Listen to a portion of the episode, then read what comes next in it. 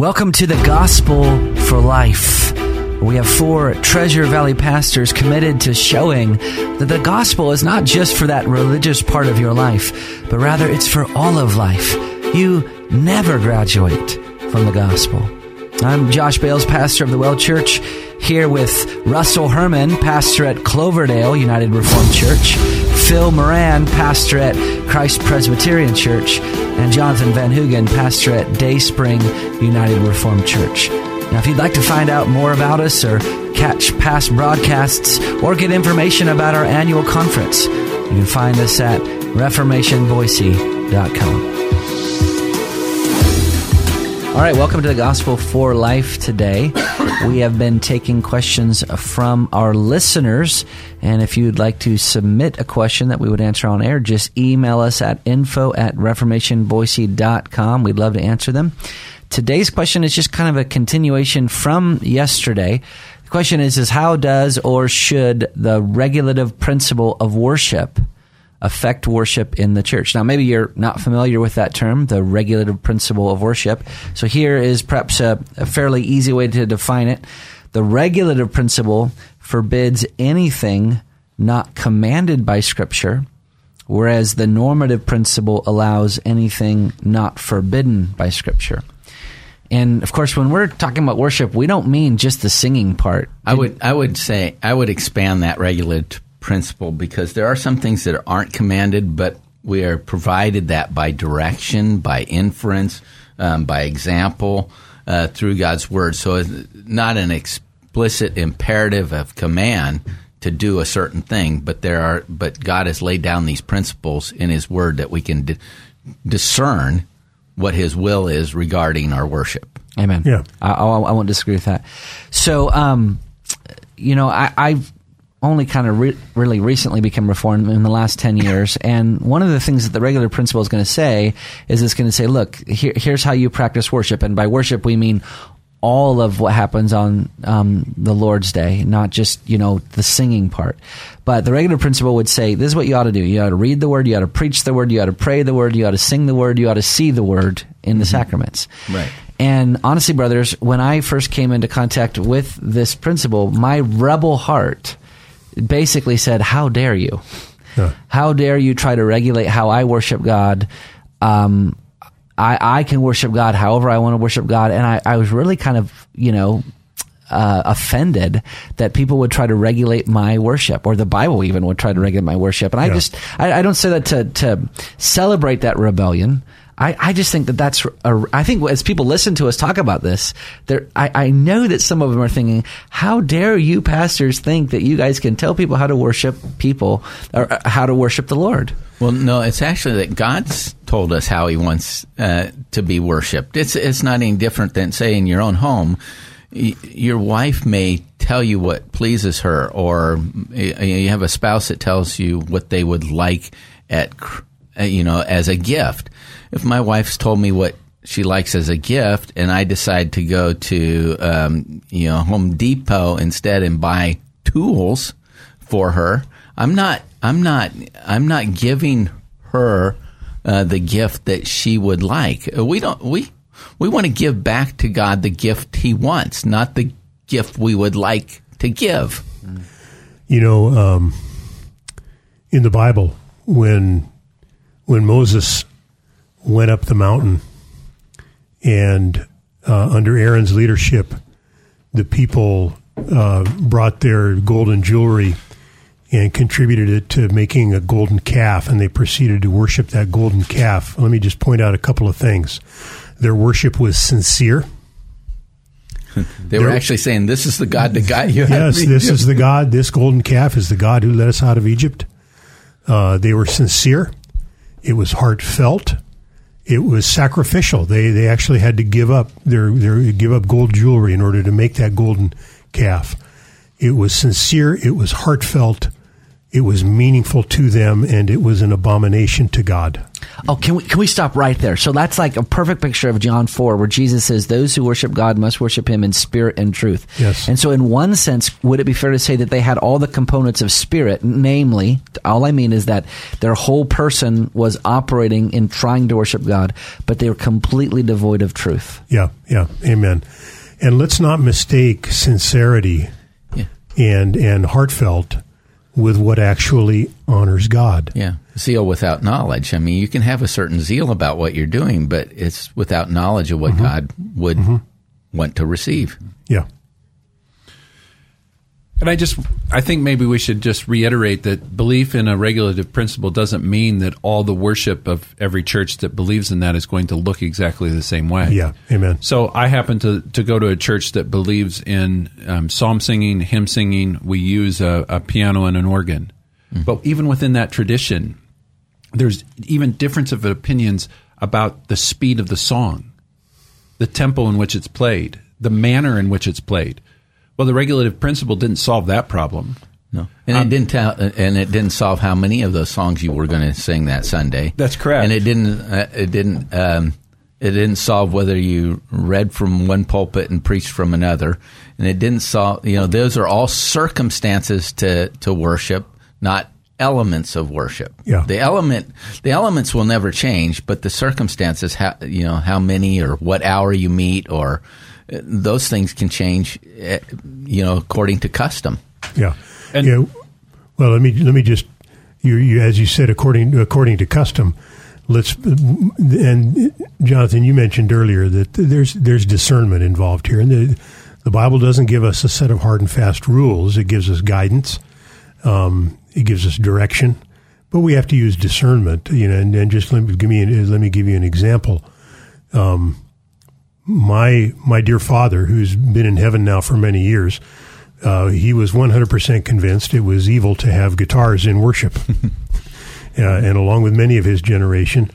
And and the reason he thought that was because in the 1960s the guitar was the was the the soundtrack by which the world went to hell, in his view, and so he didn't want to hear a guitar in worship.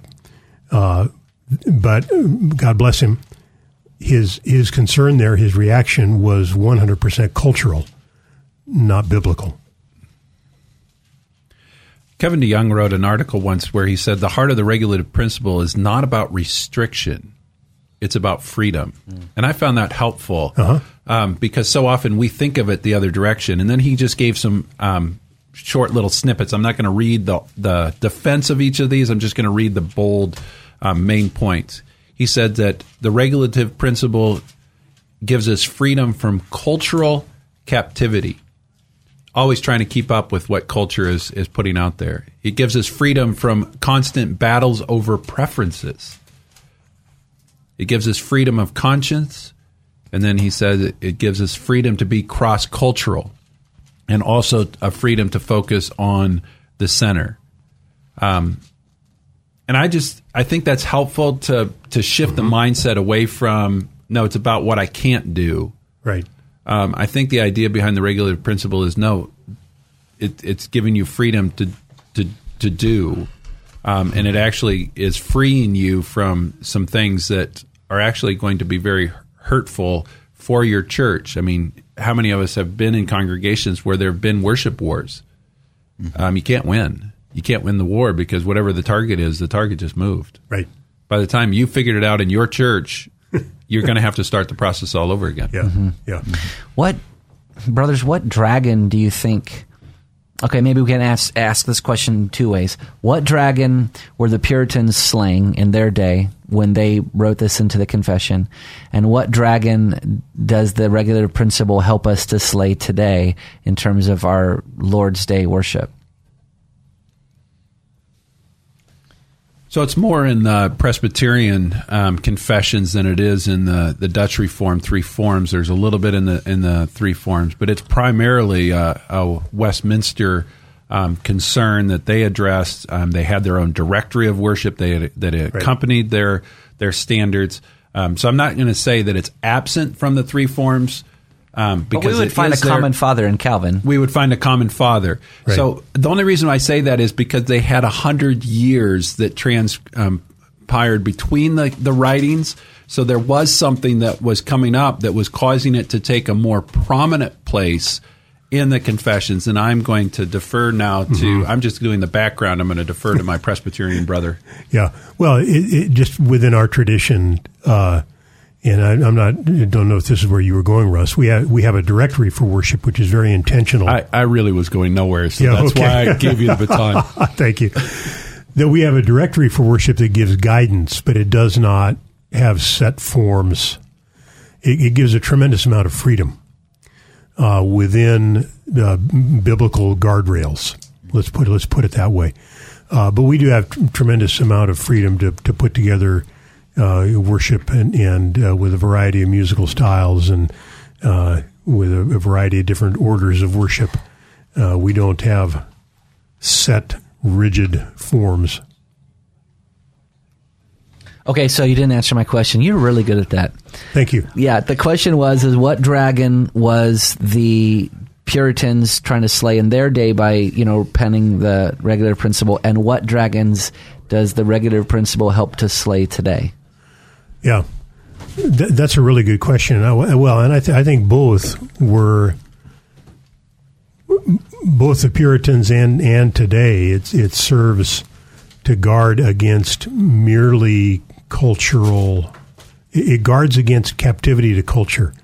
Russ a minute ago uh, read. Uh, read something about regulative, regulative principle frees us from captivity to culture and and I think that's true. The the Puritans were looking for freedom from the rigid forms, uh, perhaps of the Church of England that had grown out of Roman Catholicism, uh, and uh, that you know very highly uh, liturgical set forms of of worship.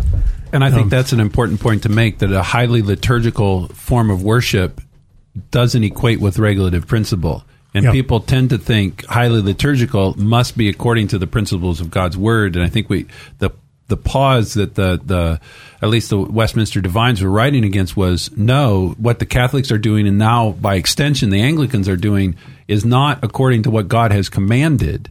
Right. Um, and they were actually addressing what we would look at as conservative churches of today. That's actually their primary concern. Where, if going back to Josh's question, the dragon that we're we're looking at is not the highly liturgical. Um, it's it's the non liturgical default to individualism and Right. and rampant um, over excess with regard to um, do whatever markets well, feels good.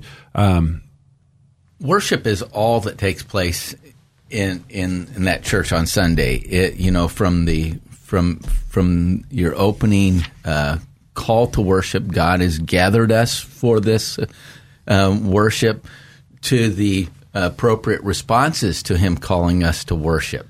And so, all the way through a worship service, um, you you hear from God and you respond to God. Uh, these, this is the simple structure of worship. God is speaking to us when we respond to Him in songs and prayers and and uh, you know vows and confession uh, in various ways that we've heard from Him, and then we we end by being sent out into the world by God, and so that's all takes place during the worship service, and sometimes you know, there's a false view of worship that says worship is only what we do up to the point that the pastor speaks, or worship is only when the pastor speaks, and instead of all of that. Do you, Or- do you do you guys have any? We have about thirty seconds left. Is there a resource that would be helpful for our listeners? Can you guys think of something? What was the Kevin DeYoung article that you were? oh, an that was off. Go- Gospel Coalition, but um, what was the name of it? uh, I don't know. Okay, so they can just Google Kevin DeYoung regulative principle. There was a book called "Give Praise to God." I'm trying to think. It was a compilation of articles on Reformed worship. I think that's um, helpful. I don't remember the author. Uh, was that Boice? No, it was a it was a compilation by Ryken and others. well, you could email us. Email Yeah, us at yeah. info at reformationboise.com and we'd love to answer that we might, question. we might Yes. address it next hour. All right, we'll see you next time.